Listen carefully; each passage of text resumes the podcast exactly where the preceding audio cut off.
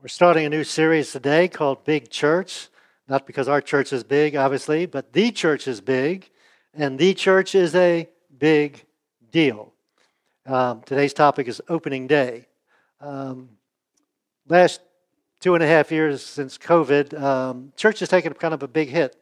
Statistics are a little uh, difficult to figure out, but somewhere between 25, 33, maybe more percentage of people that are attending what we call church or, or corporate worship uh, aren't, aren't doing it anymore.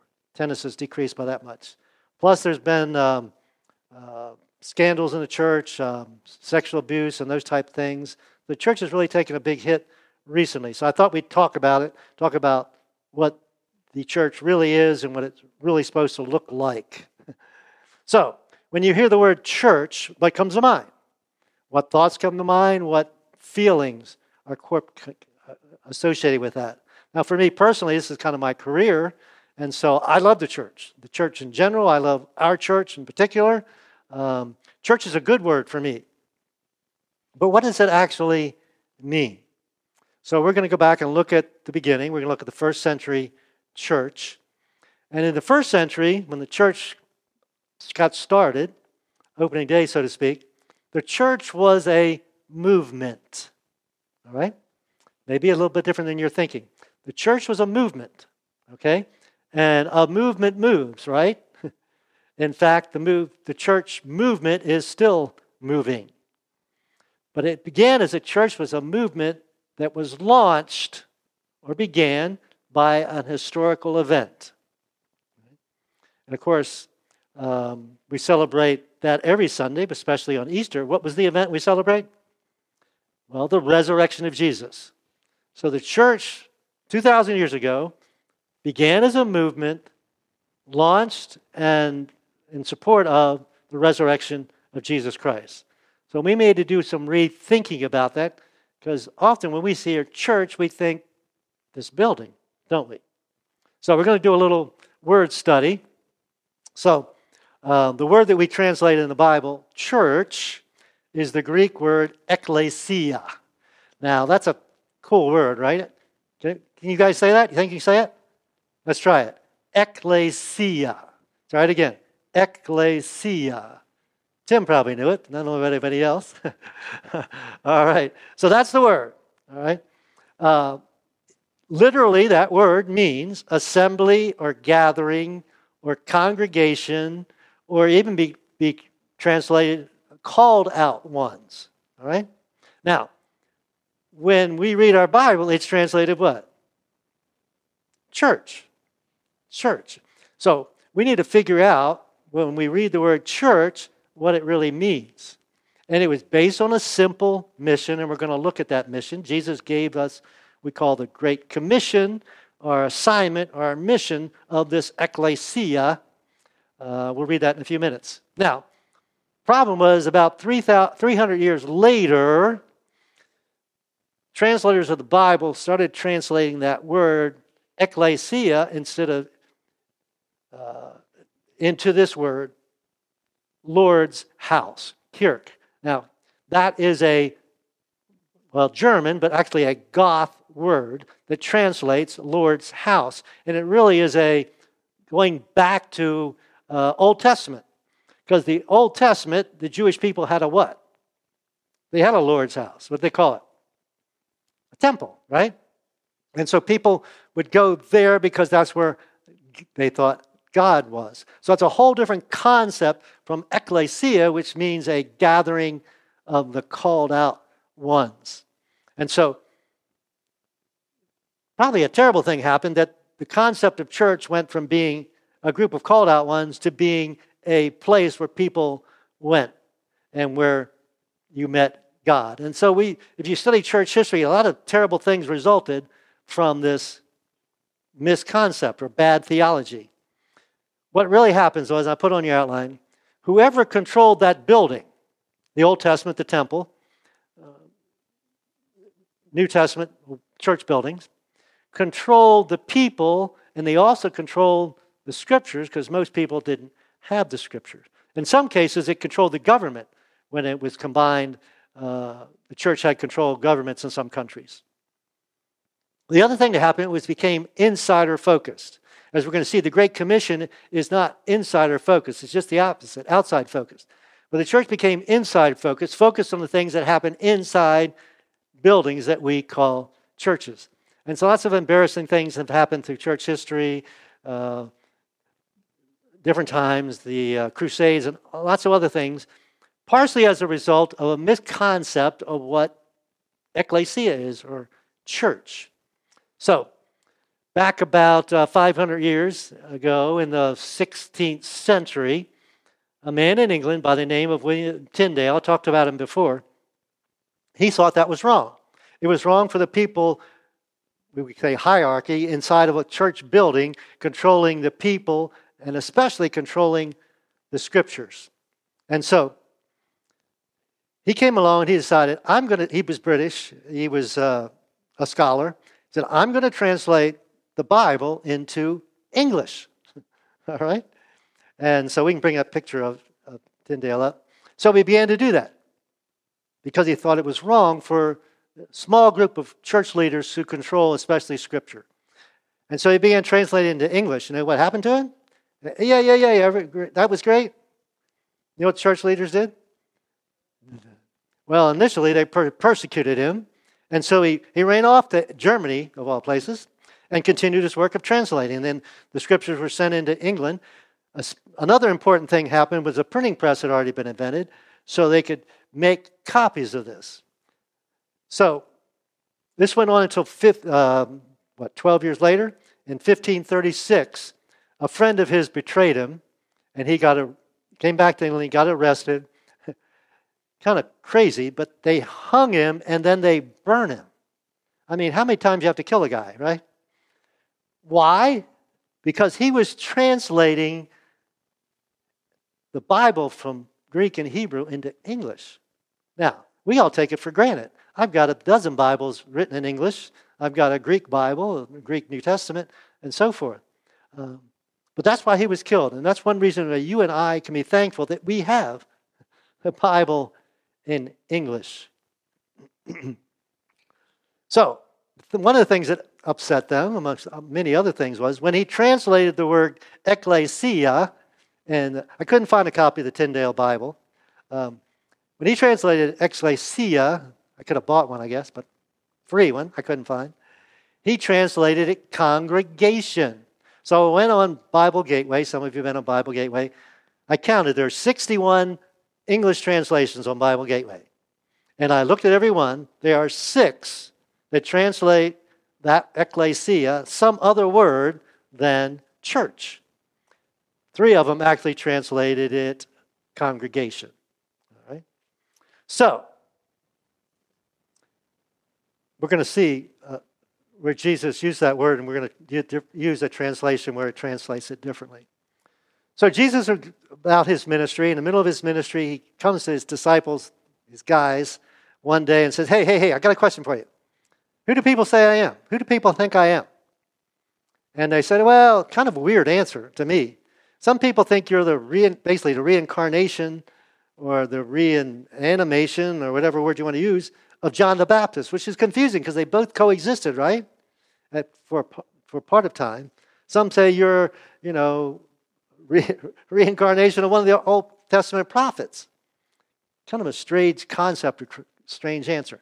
So Jesus said, okay, okay. And we read the text here. He asked them, his disciples, said, All right, who do you think I am? Who do you think I say I am? And I could ask you the same question Who do you think Jesus is? Well, Simon Peter spoke up and he answered the question. Here's what he said You are the Messiah. Been waiting a thousand years for this for you to show up. You are him, the Messiah, the anointed one, the Son of the living God. Jesus said, Great answer. You are blessed, Simon because my Father in heaven has, re- not, has revealed this to you. You have not learned this from any human being. And if I was to ask you and you were to answer the same way, I could say the same thing. You didn't learn this from any human being. God has revealed it to you. And those people that are not Jesus' follower, it has not been revealed to them. Now, let me get to the key verse here. He says this I tell you, Jesus speaking to Peter, that you, Peter, is on this rock. What rock? I think it's been misinterpreted. Peter. Was the church built on Peter? No, who's it built on? Jesus Christ. So I would say it's on this testimony, the fact that Jesus is the Messiah, the anointed one that your church is built on. And he said, and I will build, he didn't use the word church, he translated ecclesia, that's the word there. I will build my ecclesia, I will build my congregation, I will build my assembly. And the powers of hell, some translation, I think better translations actually say the powers of death will not conquer it. The greatest power hell has is death, physical death, spiritual death if you don't accept Jesus. So he says, those powers can't stop the church. So then, about, well, Jesus is crucified, resurrected, and he hangs out here with the disciples on earth and his followers for about 40, year, 40 days, all right? And then he, he shares what we call the Great Commission. It's in Matthew. Uh, uh, it's in Matthew's account. We're actually going to read it in Acts chapter 1. And he makes a prediction as he did here. Now, Luke wrote Acts. So we got Matthew, Mark, Luke, John. I would suggest to you sometime that once you've read Luke, don't read John next, but read Luke, uh, Acts next. It's like uh, volume one and volume two. And so Luke went around. Luke wasn't there, but Luke went around. Well, he was there for part of the book of Acts. But he went out interviewing people. He's like a newspaper reporter, getting all the facts, getting all the details, and he put it together for us. And so in Acts chapter 1, Jesus' 40 days is over. He's gathered with 100 or so people on a hill, and he starts to talk to them. Well, first, the disciples, the apostles, asked Jesus. They've been repeatedly asking this. They kept asking him, Lord, Lord, Lord, has the time finally come for you to free Israel and restore our kingdom. So, what did they hope had, would happen when Jesus, before he was crucified? Messiah is going to set up this earthly kingdom and get rid of the Romans. That's what they thought. And then he died and they gave up that dream. But now he was resurrected, so they still have this dream, this vision. Now, Jesus talked about the kingdom of God a lot, but they didn't understand it wasn't this earthly kingdom. So, last time he's going to talk to him. He, here's his response to this question, final time. He says, All right, the Father alone has the authority to set those dates and times, and they are not for you to know. All right? So I basically can't answer that question. But, now this is huge, but. This is uh, tremendous. This is enormous. But you will receive power. Now, power is normally a good thing. We think of power as being a good thing, right? It can be abused. But we have electrical power in here, so we can have a microphone and lights and air conditioning and all these other things, right? So he said, You're going to receive power when the Holy Spirit comes upon you. So it hadn't happened yet. This is future tense. And you will be what? What will you do with this power? Really important. He said, You will be my witnesses. Now, we hear the word witness, we, I think of in court, right? So, bring somebody up to stand in the court, and they, you are a witness. You observed, you saw this. Just tell us what you saw, right? What you experienced. So that's what he said. Okay, with this power, Holy Spirit's going to give you. You're going to be my ecclesia, and the ecclesia is going to do what? They're going to tell people about me everywhere. Not something you heard, not something you made up, but something you witnessed, something you experienced. Now he says, okay, you're going to do that here in Jerusalem, but not just here in Jerusalem. You're going to do it to the whole country of Judea. In fact, you're going to go beyond the country of Judea. Now, here's where it gets a little tricky for the, for the listeners because Jewish people didn't like Samaritans. he said, but you're going to take, the, you're going to take this, this witness to the Samaritans and then even to the ends of the earth. Now, they had no concept what end of the earth meant. Maybe the Roman Empire, but world was so much bigger than that that they had no clue. Now, Simple question Did that come true? Did Jesus' prediction come true? Is the church all over the world? Yeah, absolutely. Isn't that amazing? It started out with this 120 people. And so Jesus leaves, and they're staring there, looking up to the sky, and these two guys come along and said, um, oh, Get to work. Stop standing here staring up into the sky. Jesus, Jesus will be back someday. And so, text goes on for the next 10 days. There's some activity. They, they, uh, they elect somebody to replace Judas, so they still have 12 disciples. And then they're gathered um, in a, a room and praying, about 120 of them. Now, why are they there? Well, one of the reasons is because it's a celebration of a the next big Jewish holiday. Uh, Passover, which we celebrate as Easter, was the biggest Jewish holiday and the biggest Christian holiday. Well, 50 days later is what's called Pentecost. And the closest thing in English we have it to it is Thanksgiving. It was a, a celebration of the first harvest. Um, and goes all the way back, in some sense, all the way back to Moses and the Ten Commandments. So it's a pretty big holiday. Uh, three big Jewish holidays. Pentecost is two, the second of the three. Anyway, so people from uh, Jews from all over the area come to Jerusalem just like they do during Passover to celebrate Pentecost. Now, Pentecost um, goes all the way back also to the Jubilee. If you read the Old Testament, Jubilee is what? Every, uh, who knows how many days, how many years? Every 50 years, all right? And so it's a celebration. So they're gathered and they're praying, and then something happens. There's a, this sound and there's this vision of tongues, uh, uh, just kind of very, um, uh, what's the word I want? Um, you feel it with, with your um, senses. very sensual, and um, the scripture says that that was the Holy Spirit was coming. And we'll pick up the text in Acts chapter 2, verse 4. Everyone present was filled with the Holy Spirit. So there's 120 people or so. Now, what was evidence they were filled with the Holy Spirit? Did he just get a tickle down their spine? What, what was the evidence? Maybe they did. I don't know. I wasn't there. Uh, the, they began speaking other languages as the Holy Spirit gave them this ability. So, um, I don't know how many people know another language. I used to know another language, but it took me two years, or pretty much part of two years, before I could actually function as a pastor in that other language. Can you imagine being able to do it just like that?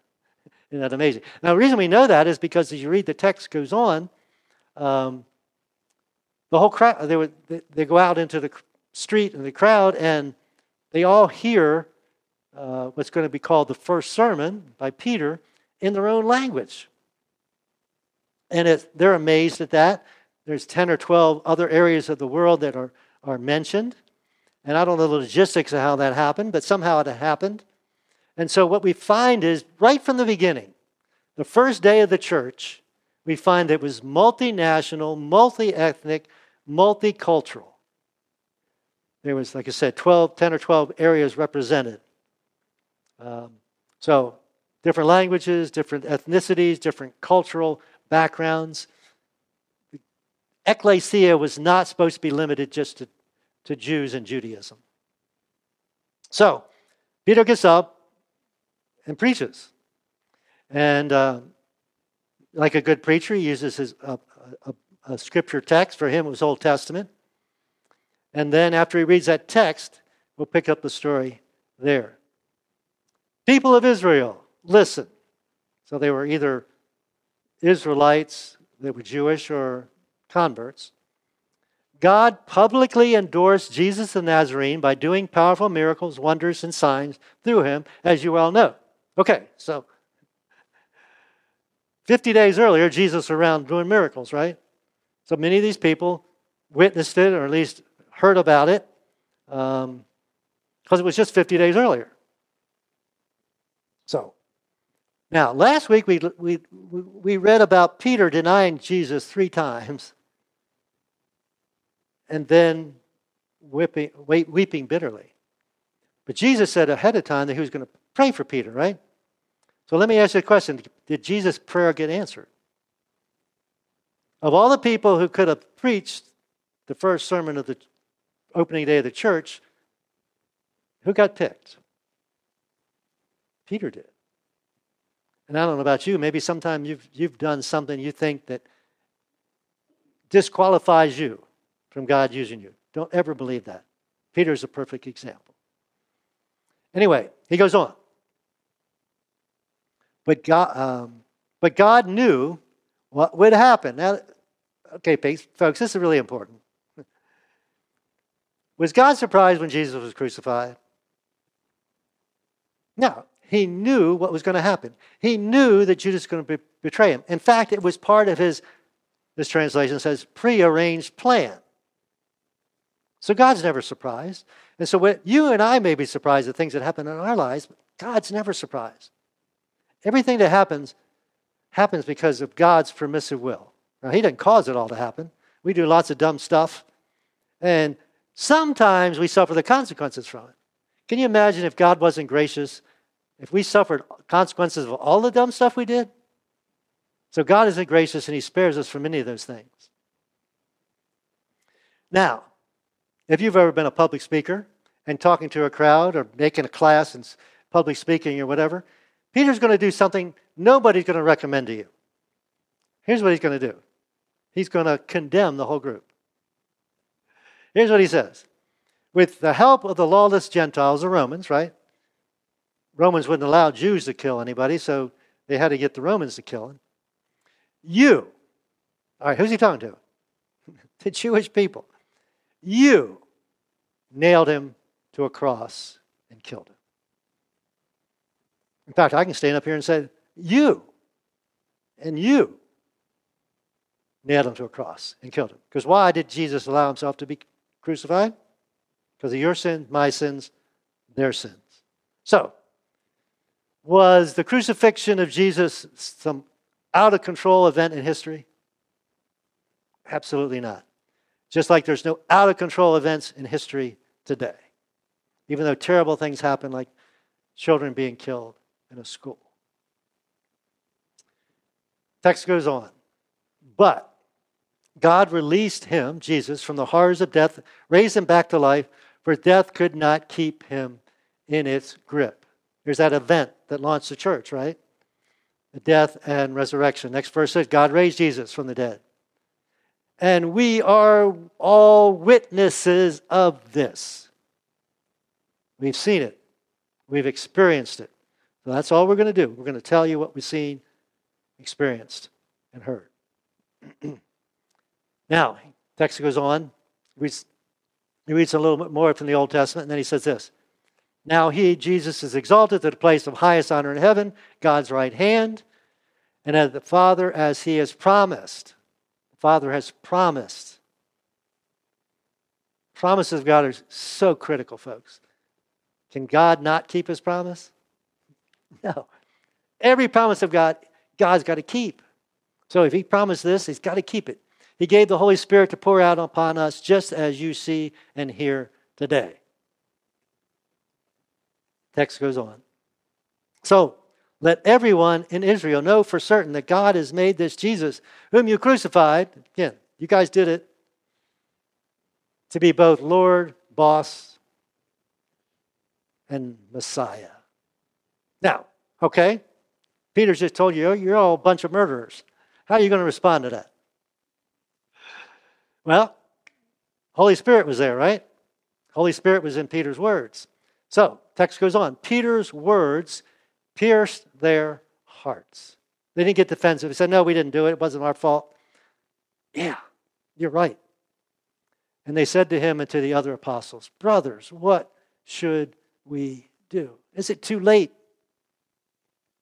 is it too late? Is it too late for them? Is it too late for you? Too late for any of us? No. It's interesting as a pastor, after we share a message, uh, we invite people to Jesus. You know what happened to the first sermon? The people ask. Peter didn't have to tell them, well, he did tell them, but they, they ask. Now, facetiously. Peter's reply was what? Well, you guys just need to attend regularly a building designated for Christian worship. Is that what he said? bring that up. that's not what he said, was it? What's Peter's reply? Now, that's a good thing to do, but that's not what you need to do as a result of your sins and my sins. Jesus, Peter replied, Each of you must repent of your sins and turn to God. Repent means to turn around. So if I'm sinning this way, I stop sinning. But it's significant that you've got to stop sinning and turn that over to God because God's the only one who can forgive sin. And be baptized. That's an outward sign of what's happening on the inside. In the name of Christ Jesus for the forgiveness of your sins. That's a promise. Most of you are Jesus followers. You're not done that. And the text goes on. Then you will receive the gift of the Holy Spirit. So I had the Holy Spirit in me, and Jesus follower, you have the Holy Spirit in you. Power. Remember, that's power. Sometimes we feel so powerless, don't we? God's promise, we have almighty power. And he goes on. He said, This promise is to you. Again, there's that word promise. To you, to your children, and to those far away. So, what is he talking about? People over in Rome? Well, yeah. But he's talking about generations, right? You, your children, their children. So, guess what? He's talking about you and I. We're far away chronologically, aren't we? All who have been called by the Lord our God. And the text, text finishes with this summation. Those who believed what Peter said were baptized in Attitude Church that day. About 3,000 in all. Now, I got to think about this logistics of baptizing 3,000 people. How do you do that? How long does that take? I got saying, okay, got 12 disciples, divide up 3,000. That's almost 300 apiece. And I was thinking back about 20 years ago, we used to baptize in Greenbrier Lake. And, and one day we baptized, I don't know, 16, 17 people. Well, I was getting tired by the time I got 16, 17 people. Uh, I can't imagine.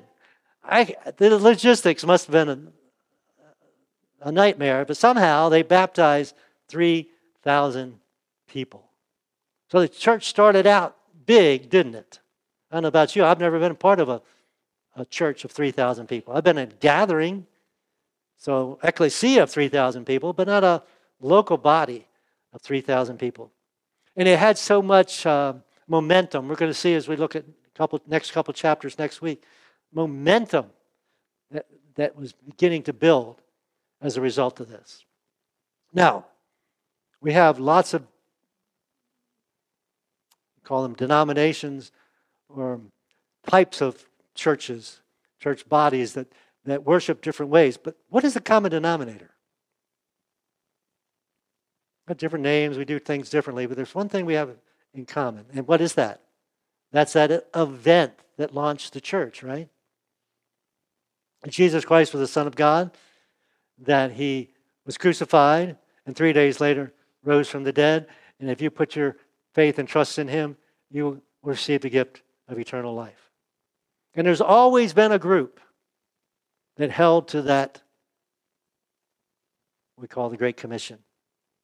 Now, I'm going to end with telling, talking about one of my pet peeves with the American church. Because of the nature of Americans, I guess, part of it is that it is too individualized. We talk about G- Jesus Christ died to save you, and you do this, and you do that. That's really not an accurate New Testament concept of the ecclesia. So I came across a statement that I thought was pretty powerful. It kind of clarifies this. God's intention is not the fashioning of mere individuals. God's intent wasn't just to save you and just to save me. All right? That was not his intent. It was but uh, of a mature community. The church is God's idea, it's God's creation. And He said, okay, you are to be my ecclesia, you're to be my group, you're to be my congregation. So Christ Jesus died for the ecclesia. We say the church, us corporately, us as a community. And especially, like I said, people are dis- dis- dissing the church, uh, corporate church. They need to understand the church is the ecclesia. So, that said, next step. Talk about a power. Your power, my power, is multiplied as we prioritize connecting with Jesus' followers. Can be in a building, doesn't have to be in a building. Ecclesia happened yesterday under a tent, right?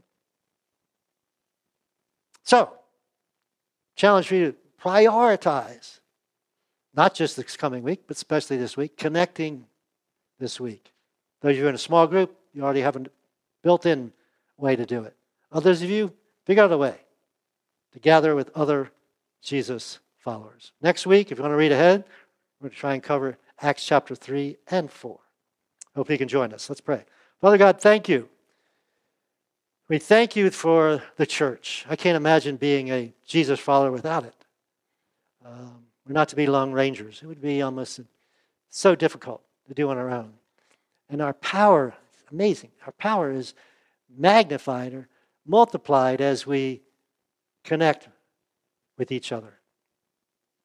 But we do want to pray or ask, as those folks did on that opening day of the church, what do we need to do to be saved? Our common response is For God so loved the world that he gave his only begotten Son, whoever believes in him should not perish, but have eternal life. You'll have sins forgiven and connection with God. And I pray if you're not a Jesus follower, today would be the day you would accept it again. It's a gift. And along with that gift is, comes power. Most of us are Jesus followers. God, I would pray that we would rethink our concept of church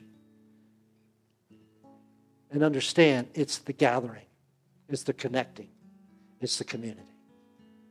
We thank you so much for that. In Jesus' name we pray.